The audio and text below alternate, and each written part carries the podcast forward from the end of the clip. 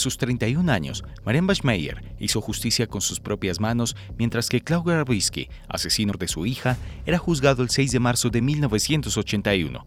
La mujer realizaría 8 disparos a quemarropa, donde dejaría completamente en shock a las personas que estuvieron presentes. Según detallan los documentos, Bachmeier ingresaría a la sala del tribunal para cometer tal homicidio. No obstante, de manera enérgica señaló: "Cerdo, mató a mi hija.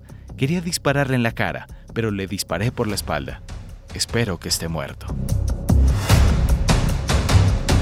El acusado fue sometido con un arma Beretta M1934, cayendo al piso y muriendo en el acto para gran sorpresa de todos. Aquel momento quedaría grabado en la memoria de los alemanes.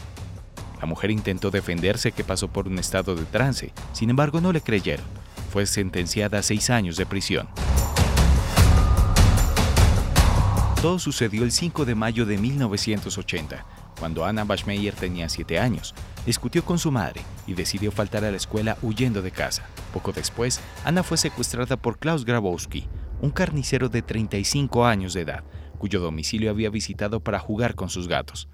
Grabowski retuvo a Anna durante varias horas en su casa, la agredió sexualmente y finalmente la estranguló con un par de medias de su prometida. Según el fiscal del proceso judicial, Grabowski ató a la niña, la metió en una caja y luego la dejó en una orilla de un canal, pero su prometida lo delató a la policía.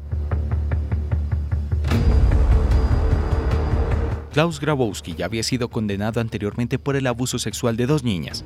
En 1976 se sometió voluntariamente a una castración química, aunque posteriormente se supo que siguió un tratamiento hormonal para intentar revertir la castración. Una vez detenido, Grabowski declaró que no tenía intención de abusar sexualmente de Anna. Dijo que la misma niña intentó seducirlo y extorsionarlo, y que su miedo a volver a la cárcel le impulsó a matarla. Afirmó que Anna habría querido contarle a su madre que Grabowski le había tocado de forma inapropiada con el objetivo de extorsionarlo. Tras lo sucedido, la madre afectada planeó durante un año cómo tomar venganza con sus propias manos y cobrar justicia. Se hizo presente durante todas las audiencias como una simple espectadora, mientras que escuchaba las declaraciones de su futura víctima, hasta que el viernes 6 de marzo de 1981 ingresaría a la sala con un reluciente abrigo blanco, donde sacaría el arma que escondió sutilmente para cometer tal acto delictivo. Las balas tocarían la espalda de Klaus Grabowski, mientras veía directamente al juez, abogados, fotógrafos, testigos y algunos policías presentes.